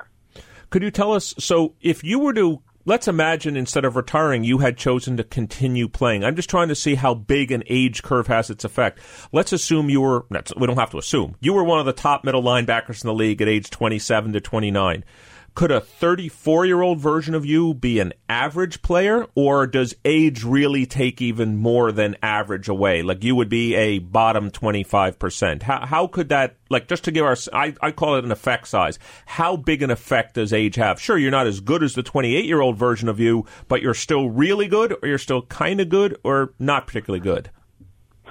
I think that and this and this was the this was the ultimate decision that I had to make because I was I was what 33 um and then uh, after 11 years and I said you know what I, I know physically I'm not able to play at the at the level that I that I want to um so it was time to call it because the when you when you know that you're able to that you were able to do certain things and you were able to cover guys and move well and feel great on on Sunday and and there were there was no limitations physically. Then when you get to the point where with increased age, now things aren't aren't don't feel as right. You know, you're you're tighter than than traditionally you were before, and when you when you have that sense that I if I can I may miss a play or I I might not be able to do this as well as I did before. Um, that's when that's when you have to make a decision because, like you said, you can go from an outstanding football player to uh, a, a very average to a very average starter, which for some people that, that's it's just it's not good enough. You know what I mean? When you see yourself decline like that or or regress Right. on the field, that's just that's not something you'd rather stop. Um, You'd rather when you're stop playing at a high level. You'd rather do the Seinfeld. I'd rather t- retire when I'm still more or less on top rather than have to play a few more years when you're just average, even below average. And teams could use you, but it's such a big drop for yourself that you just don't want to be in that position. Exactly. So, could you tell us, and maybe in the last few minutes we have together, what will you be able to take from your football career? Now you're about to start. I think you said August 22nd at Carnegie Mellon. Congratulations, of course. Obviously, one of the top business schools in the world. What are you going to take from your professional football career to the business world, to being a student again? What What are the kind of transferable skills, if you'd like? hmm I think the, the what the biggest thing when you, when you talk about being a part of a team and understanding that um, it's it's the ultimate objectives of, of the team uh, need to be your personal objectives of, uh, as well, and and collaborating with other people to get a job done, and be able to communicate well and understand that everybody has different perspectives, different experiences, and being empathetic to that, and understanding how all of us, all of us can come together and have great success as a as an organization, as a business, as a firm. Um, being able to apply that what I what I learned through football um, in, into the business world. I mean, hopefully that'll that'll be a, great advantage. And then the other aspect of that is, you know, when you when you think about um, you know what you need to succeed in in business, and it's uh, understanding trends, understanding data, and being able to apply it and make decisions quickly, uh, especially with un- uncertain information, right?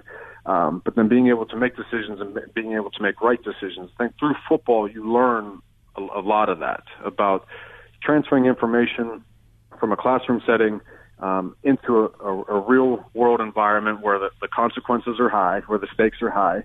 Um, I mean, hopefully that'll have. Hopefully, I'll be able to transfer that into into a, a business environment as well. Let me ask you one last question. Um, one of the things that we talk about a lot, and I'd love to hear both your thoughts and what you just said about the business world. Maybe think about it about your time on at, on the NFL field. When you make the right decision, but the outcome is wrong. Like, in other words, all the data suggests this was the play they're going to run. This is how we stopped that play, and it just didn't work out. Can you just talk about the what I'll call you can't focus on the outcome, you got to focus on the process. Could you just tell us a little bit about how you had, you know, what they call the amnesia that a football player has to have like we did it right. I know we didn't get the right outcome, but we did it right. How how do you think about that? I mean that happens all the time. And and like you said, it's it's all you, you as a as a football player, you go back to well, it's it's a it's a one play mentality. So if if something like a situation like that comes up, um, and things don't turn out your way, you say, okay, that, that's fine. When we get back to the sideline, we'll learn from it. We'll we'll communicate about it and, and learn from it. But right now, we have to deal with with what is right in front of us and understand that um, whatever happened in the past, the play before no longer matters. What what matters right now is is, is getting getting back lined up, communicating, reading our keys, playing as fast as we can, and un- and understanding that our, our immediate responsibility uh, is is to take care of the threat right now. Whatever happened before, we'll learn from it and and under and understand it when we have the opportunity. But um, to not let that affect your performance moving forward is key.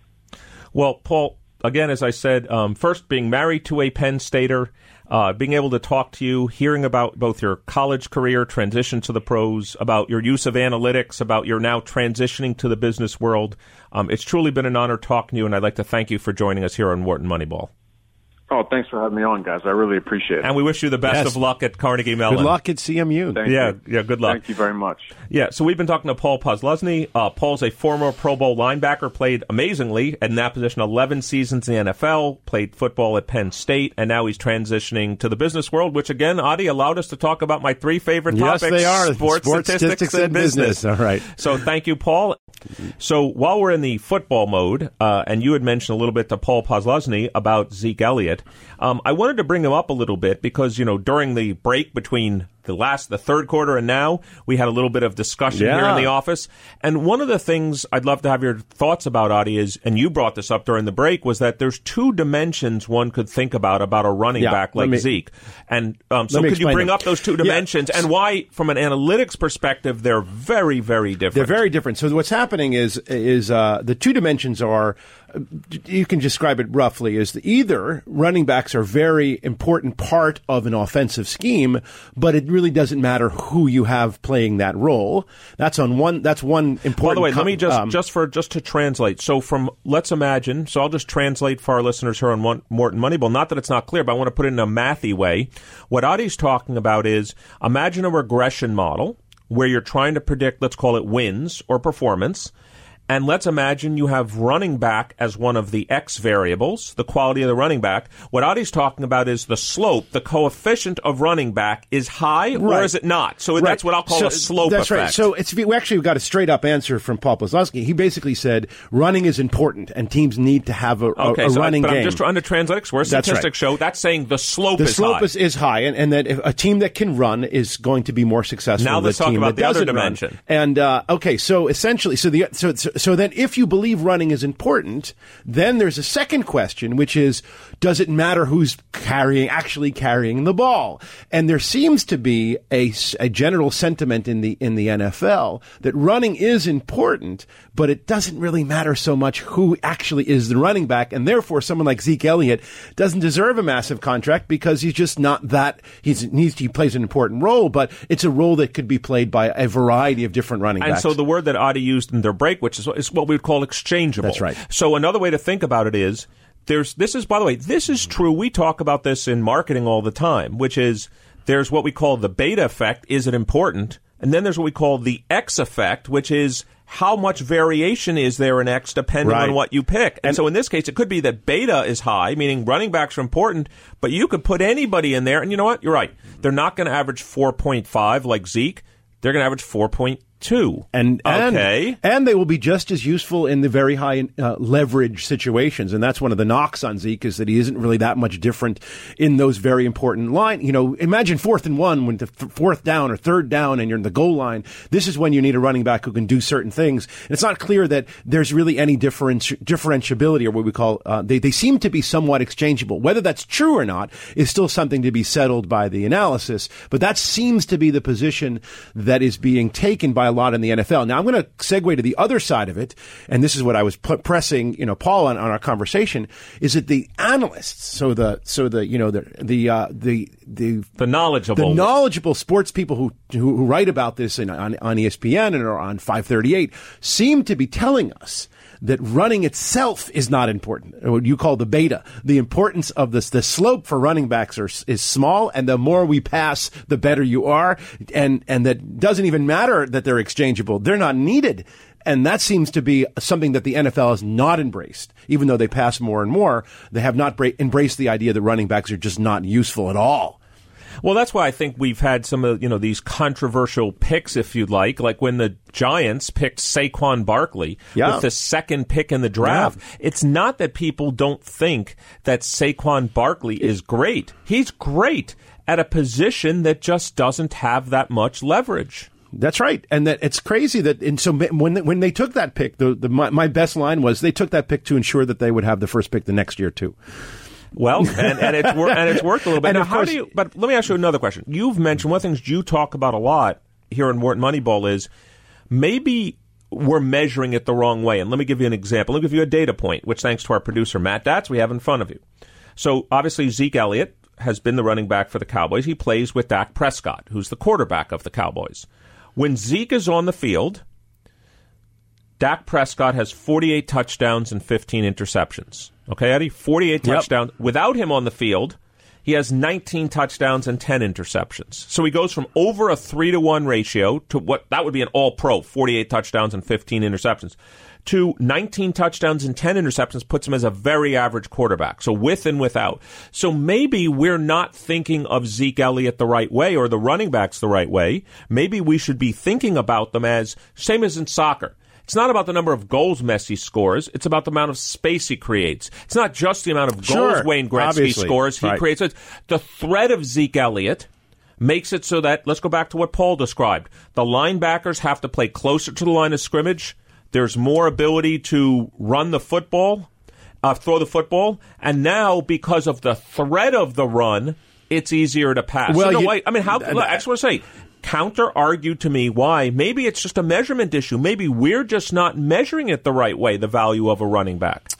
Uh, this is this is why uh, football is ultra com- complicated, and this is why you get people like the Athletic. There's this article Ten Win just published talking about you don't need to run. Uh, Josh Hermsmeyer, who we've had on the show a Many bunch, times. he really is running with this pass, pass, pass, and not doing it enough. And I think the ana- the analysts seem to suggest that that's the right thing. But you're pointing out is the game is complex, and you see, and the subtleties of the game are are far from being understood. And you're using the analogy to Messi in, in soccer, the space measurement. We may not be measuring the value of the running back, the beta on the on the running back appropriately, and that that's straight up, you know, within without kind of statistic. Well, with, you could even Dak go, Prescott. You could even go one level deeper, Yeah. which is if you knew the other team wasn't going to run the ball. Let's say you knew it. Let's just take that as a given for a second. Right. Well, first of all, your whole personnel package would be different. That's right. And for example, a 250 pound linebacker might be very valuable in trying to stop a running back, but the Paul Posluszny's who's 225, who's really fast but lighter,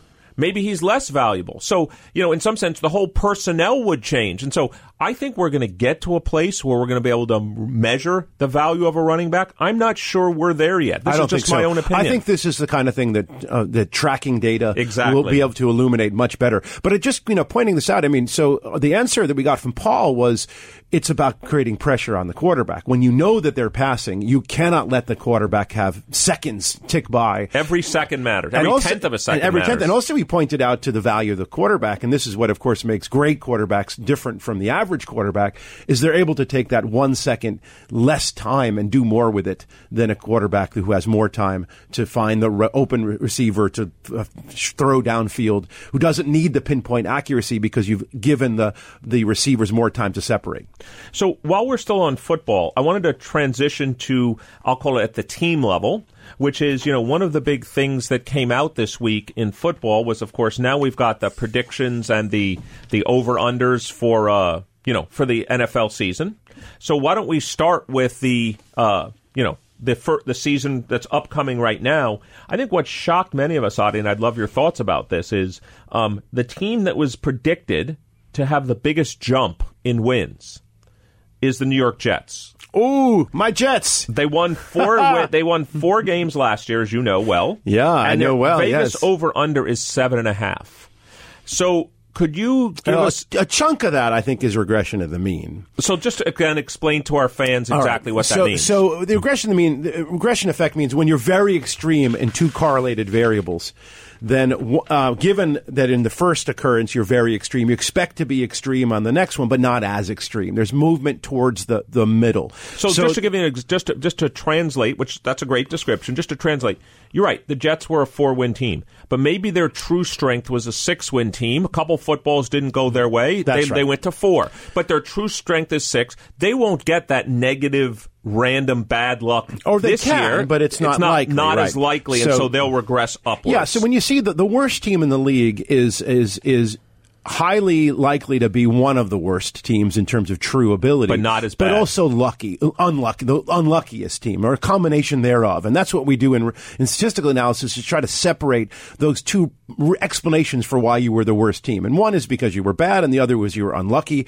and it is some mixture of them. So in the second season, that to follow the subsequent season, you expect to see luck to return to the average. And so that means that the team that did worse is expected to do better than they did. And the worse off you were the previous year, the more regression to the mean you expect to get. As a matter of fact, the table we have sitting in front of us is entirely consistent with that effect because Absolutely. we see it here. Which teams are expected to have the greatest difference? The teams that were the worst. The Jets, the Jaguars, the Cardinals, the Raiders, the Buccaneers. And then you have, you know, the Giants. And then, you know, it's basically, they just ranked order the teams That's from the right. bottom. And then those, I mean, I'm there's gonna, nothing. I'm going to throw this out, and Kate's not here to to, uh, to to jump back. But in the last two seasons, I've run a regression to the mean forecast for every uh, for the NFL season, and it does as well as the professional forecast. So you're just saying the only factor you've brought in is previous wins.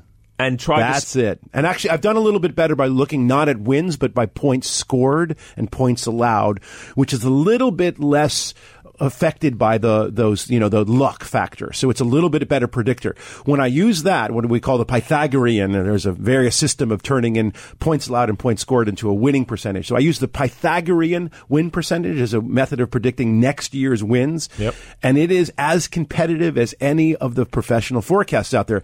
Of course, the best forecast that I got is the average of the Pythagorean win forecast and say Massey Peabody. That tends to well, be the best and one. as you know, these types of um, systems that do model averaging or average That's right. different sources, they do even better. They do better, and, and so I have to say, when I looked back at what I perfor- what I forecast using the regression of the mean strategy for last year, the big misses were like the Rams, who o- over the offseason, everybody knew they were going to do much better because of acquisitions.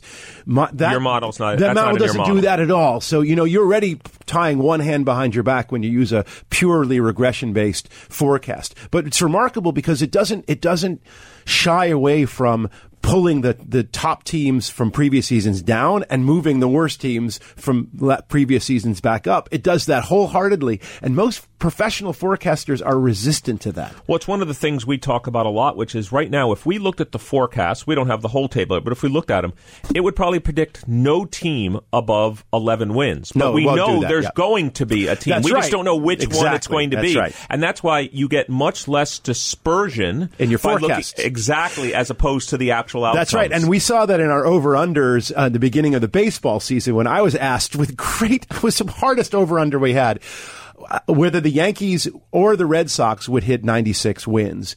And the forecast for any team, I believe that one of those two teams was going to do it, You but I couldn't tell you which one. And I would, for any given team, I would say no, but I would say that one of those two was going to do it. Fortunately, it looks like bef- the Yankees. Well, before we get to our over unders, um, it's not. A, I just wanted to make sure it wasn't on it. As we're sitting here right now, how confident do you the Yankees get to 96 wins? oh, I would be at least at 80 to 90% confident of 96 wins for the Yankees. Okay, because even at 500 baseball, and they've been They'd a be 650 team, they're at 95, Yeah, so I'm wins. highly confident. I'm not, I'm not ridiculously confident. I'm not 95 percent, but I'm at least 80 percent confident that will, they will make 96. I, I don't think the Red Sox will do it. So I'm going to win one and lose the other, which is exactly what I forecasted to start with. But that wasn't an over under. No. But speaking of that, um, one of the fun things about our show is the over under segment. And since I'm sitting in the host chair, today will be run by our host, Adi Wyner. It's Wharton Moneyball's Over Under. All right, Adi, we'll turn the over under to you. Oh, there's some there's some goodies. Um, let's start with a football one. Okay. Eight and a half Cowboys wins. Over under. Wow. You know, it's a really interesting division in football because I could make an argument that the Eagles are the best team in that division. I don't think it's hard to make. I can make an argument the Cowboys are the best team in that division. The Redskins aren't terrible, and they've been improving somewhat. And of course, you know, the Giants are in that division. And, you know, there could be They some They have a new quarterback. Who are they going to use? I don't know. That, that we don't know. Um, I'm going to go. Wow, that's a really, really It's tough one. Zach? Drapkin's about to write this down. Which one I'm going to pick? I'm going to go over. I think the Cowboys win nine or ten games this year, so I'm going to go over. Do we know what Vegas has on them? Do we have any uh, clue or what the what the forecasters? All right. Vegas is nine, and they won ten games last year. Yeah. So I actually think it's a great over It's under. right there on the Eight and a half knife is right. I'm also I'm going to agree and go over. I think that um, I think Vegas has its its act together. I think shrinking to re- regressing to the mean from ten to to eight and a half or nine is about the right amount. I think the other thing is that while we think the Giants might be somewhat better, maybe we think the Redskins may be somewhat better. They do get to play those teams four times. That's right. So that already helps you. helps them out. Like if let's say they go three and but they one, have to play and- the Eagles at least twice. no, no, no. right? I So- know that, Yeah. but I'm saying if they go three and one. Let's talk about exceedances for a second. If they go three and one against the Redskins and the Giants, then let's call it a 500 team would only go two and two. Well, they're already plus one win, which could get them Right, above right. eight and a half immediately. So I'm going over. You're going okay. So let's go to one that we talked about earlier, and it's and I get to go first because one of the things we do is we alternate. I have a swimming one, so 5.5 golds for Caeleb Dressel in the 2020 games. He just won six at the Worlds. Um, and that's uh, that's not eight. Eight Phelps hit, maxed at eight, eight golds in one in one in one Olympic. And so do we know how many events or like more. this? Is he the same as Phelps? Like he He's going to swim do in every he'll, event. He'll, he'll swim eight. Basically, he'll pick up probably at least probably four relays. Um, maybe not four, but at least yeah, maybe four relays. And that's and the United States men's tends to dominate those. So what do you think? So actually, I start. So I'm going to go over. I'm I'm I'm I believe this kid is for real. And I'm going for six golds for Caeleb Dressel. So the only thing that's stopping me, there's a couple things that are Base stopping me here. stop you right base there. rates, base, base rates one, injuries two, Hmm. not knowing exactly. It isn't a contact sport, though. Just No, no, I know, but you. I know it's not a contact sport, but swimming you can uh, you can actually have injuries. Five and a half seems extraordinarily high to me, so I'll take the under. The under. This is generally when I am confronted with a sport that I don't get or I don't know. Base rates is the way to go, and in fact, this is what the expert literature, the stuff that Phil the- Tetlock per, per, has has written extensively But let me also about. say why I'm going to take the under.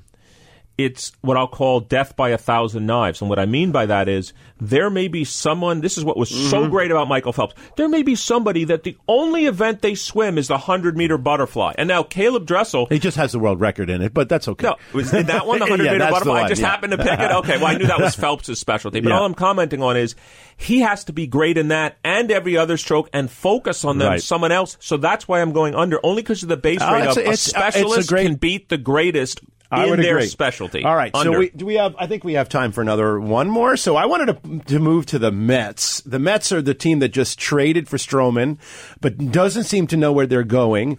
Uh, will they have seventy nine point five? Wins, well, that's the over under 79.5. Will they have 80 wins or more? Essentially, will they just touch 500 or, or, or, or just about, or will they be sub 500? We're actually 79.5 is the one we have. And it's oh. your turn. Well, this is a challenging one, but not because no, no. But let me say why it's challenging. Maybe I'm thinking about this the wrong way. Let's imagine a week from now, the Mets just have a bad week, and let's imagine they're 52 and 61. Well, then the season they go one and six. The week, the season's entirely over. Then what they do is they start bringing up prospects, and they Mhm. don't play the A team. They play the Bradlow A minus team. Bradlow A minus. Right, there right, we go. Okay. So for that reason, I'm going to go under. Okay. 79 and a half. Well, that's right. Well, one would argue that either they're competitive and they're going to do If way more than 79. they'll be and- way more. I do believe Or that. they're just going to just essentially not really tank, but but really start bringing prospects Start up and, about and start thinking about 2020. A lo- I think a lot of this will be determined in the next the next few weeks. We'll see if to see if they make a trade. I mean, Syndergaard is on the block, maybe they can sell him for a lot of value at this point. But to- to it- prospects. pro- prospects, but for, in in exchange for a future, um, I'm going to go under for the Mets as well, and that's also partly because you know they're the Mets. There we go. we have time for one more. One more. Let's do one more over under. All right, so let's do uh, let's do. Um, well, let's do Eagles. Let's do Eagles. It's early. It's and maybe maybe our our our, um, our our colleagues will have a chance to weigh in. Nine point five Eagles wins or more, or that's the over under. So yeah. it's ten or more versus nine or fewer. Well, I just picked the Cowboys over eight and a half. So, you know, there are only so many wins to go around. But I think the Eagles will go over. I, I have a good feeling about the Eagles this year. I think they're going to play well. Um, I'm taking the over. You know what? I'm going to agree with you. I'm also going for. I believe one of two of them will make it, and I one one or the other will almost certainly make it. And this is a good, you know, low variance pick. Um, of course, it does lower, probably lowers my expectation, but I'm going for the low variance. I'm going over. Well, let me just just the last 10 seconds we have on this what adi is saying is by picking both the eagles and the cowboys the likelihood of winning both is going down but also the probability of losing both That's is going right. So it's too. low variance why? because they're in the same division. So that's why. well adi i want to thank you for being with us for the last two hours this has been eric bradlow here professor of marketing and statistics along with my co-host this morning adi wyner i'd like to thank our producer matt datz would like to thank our associate producer and sound engineer danielle bruno would like to thank our research assistant zach drapkin and of course this has been two hours of Wharton Moneyball. Uh, in the next week, enjoy your sports, enjoy your statistics. We will see you next week here on Wharton Moneyball.